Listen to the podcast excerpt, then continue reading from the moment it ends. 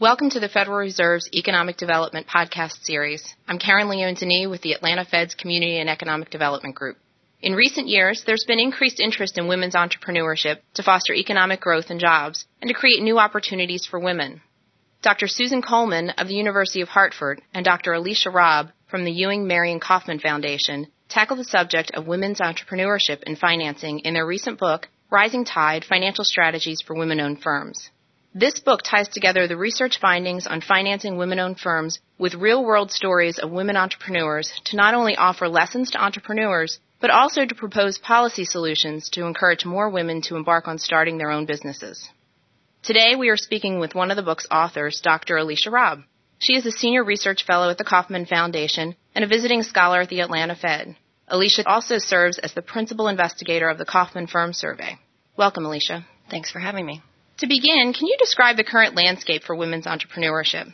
There are statistics that suggest that women owned firms are making considerable progress. In fact, one noted that the number of women owned firms is growing faster than the number of firms overall. Does it really tell the whole story? It really doesn't. The number of women owned firms is in fact growing faster than the number of male owned firms, but that really just reflects the base being so much lower. Women only own about 8 million businesses, and so it's a lot easier to grow that number when the base is lower. Women own about 29% of businesses in the United States. And when you think about women being half of the population, you can see that we're really underrepresented in business ownership and entrepreneurship. But the story actually is even worse when you look at factors such as business revenues or business payroll or employment. Women owned firms generate less than 5% of business revenues. They generate less than 5% of payroll, and they employ only about 6% of the employees in this country. If you look at firms with employees, that is, firms that employ people other than themselves, you get a very different story. For firms with employees, women only own about 15% of those businesses, whereas they owned about 29% of businesses overall. And when you look at this over time, we haven't made the kind of progress that some of the statistics out there would lead you to believe. Women have owned a pretty constant share of businesses over the last decade that range from 26% to 29%. And if you look at the growth rates of revenues or employment or payroll over these times, we're actually growing more slowly than businesses owned by men. If you look at businesses that have more than a million dollars in revenue, less than 2% of women owned firms reach that revenue threshold. And that is the same exact percentage as a decade ago. So I want to be optimistic here, but in business ownership, we really haven't made the progress that you'd think that we would, given the gains that we've made in labor force participation, in education, and so forth. We still have a long way to go, but that is an opportunity for us. Prior research by you and other scholars suggests that women entrepreneurs start up with less capital than their male counterparts. But the entrepreneurs that you interviewed for the book proposed that many women are just more capital efficient. So what does this mean and does it play a role in the ultimate success of the firms?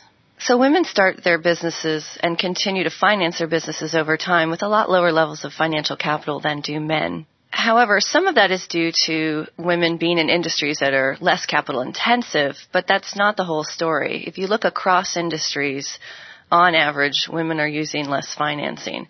Also, the composition of that financing is very different. Women, for example, are much more likely to use a greater share of owner equity than are men. The actual share of formal debt financing from bank loans, etc., is quite similar. However, the share of formal equity financing through venture capitalists and angels is much lower than those for men. So we see both levels of financing being lower and women relying much less on formal equity financing from angels and venture capitalists. When you talk about capital efficiency, women tend to bootstrap more. And by bootstrap, I mean trying to minimize the amount of capital needed through various measures like, for example, starting a business in their home so that they don't have to pay rent in an office building, not paying themselves initially so that they don't have to pay that salary. So yes, women tend to bootstrap more and are efficient with the capital that they bring in, but it can be detrimental you have to have adequate capital levels to maintain cash flow for liquidity issues, to invest in things that you need to grow your business. And if you're bootstrapping too much, then you're not going to have the capital that you need to adequately address the current business operations and future growth opportunities. So why are the levels of financing so different between women and men? Are the levels so different simply because they don't need it? I don't think so. We see a similar pattern across all industries. Even with high tech, high growth firms, we see women using lower levels of financial capital and being less reliant on equity capital. In terms of debt financing, we see similar reliance on bank financing when compared with men, but the levels are still much, much lower. In various surveys, women have said that they've not applied for credit when they needed it because they feared they'd be turned down. When you actually look at the data and loan turndowns by banks, there are no gender differences. This gets at the confidence or lack of confidence issue that characterizes women more so than men. And certainly we see that on the equity side as well. Women are not going to the table and asking for the financing that men are. And when they do go and ask, they're asking for lower levels of financing. So, Alicia, you mentioned external equity. Continuing on that line of thought, what is the current engagement of women in the private equity arena on the whole? Not just accessing equity, but what roles are they playing there now? So we have a huge gender gap in both external equity on the funding side and the funder side. Women receive much less of the external equity financing in the United States in terms of angel financing and venture capital financing. So they receive a much lower share of the dollars and the deals. But we also see that same gender gap on the funder side. There are very few women that are angel investors and venture capitalists. On the venture capital side, we see 6 to 7% of the venture capital partners are women.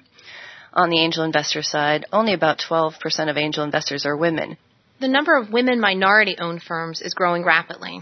Still, in your book, you talk about the heightened challenges these firms face, especially in financing. Can you talk about the different financing strategies women minority firms use, especially recognizing the diversity in the types of firms and industries that they represent? My first book was actually on race and entrepreneurial success. And while some of the challenges and barriers, especially around financial capital, are similar for women and for men, there are some differences. If you look at wealth levels by race and gender, we see that African Americans and Hispanics have much lower wealth levels than whites. In addition, women have lower wealth levels than men. So when you think about wealth and the ability to bring financial capital to the table, we see that minority women have a lot less financial capital. This affects the ability to raise financial capital as well. So having lower wealth levels means that you cannot leverage debt financing to the same degree as someone with a much higher level of wealth. But also, it restricts your ability to invest your own money into a business.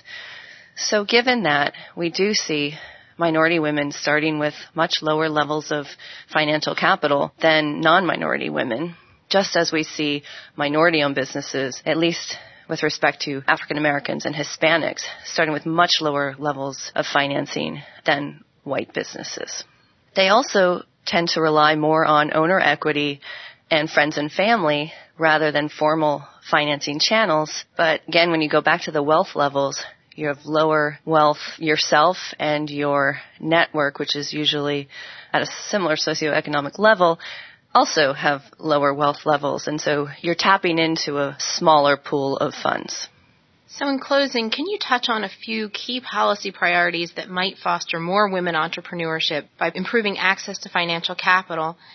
And continuing in that vein, what your crystal ball suggests we should expect in the future? Given the underrepresentation of women in entrepreneurship, especially high growth entrepreneurship, I think we need to take a step back and think about what kinds of policies are going to encourage and equip the next generation of women entrepreneurs to enter into industries that have opportunities for high growth and wealth accumulation. I think it starts early in education, encouraging more women to study in non-traditional fields such as math and science and engineering. I think focusing on financial literacy, not just for entrepreneurship, but for consumer finances. As more and more women achieve financial success and professional success through being an entrepreneur, being a CEO, being on the board of directors of a Fortune 500 firm, we are getting to a critical mass of highly visible and successful women. As we have more visibility of high profile women like these, younger women and girls are going to see the opportunities in a much broader set than we ever did. Getting more women on the funding side is very much dependent on this. We need women to be venture capitalists and angel investors, and we're only going to get those women to be angel investors and venture capitalists if they succeed in business, they succeed in entrepreneurship, and then they have the wealth and the human capital to become successful as an investor. Alicia, thank you for joining us today. Thank you for the opportunity. This concludes our podcast. We've been speaking with Dr. Alicia Robb of the Kauffman Foundation. For more podcasts on this topic and others, please visit the Atlanta Fed's website at www.frbatlanta.org. If you have comments or questions, please email podcast at frbatlanta.org. Thanks for listening.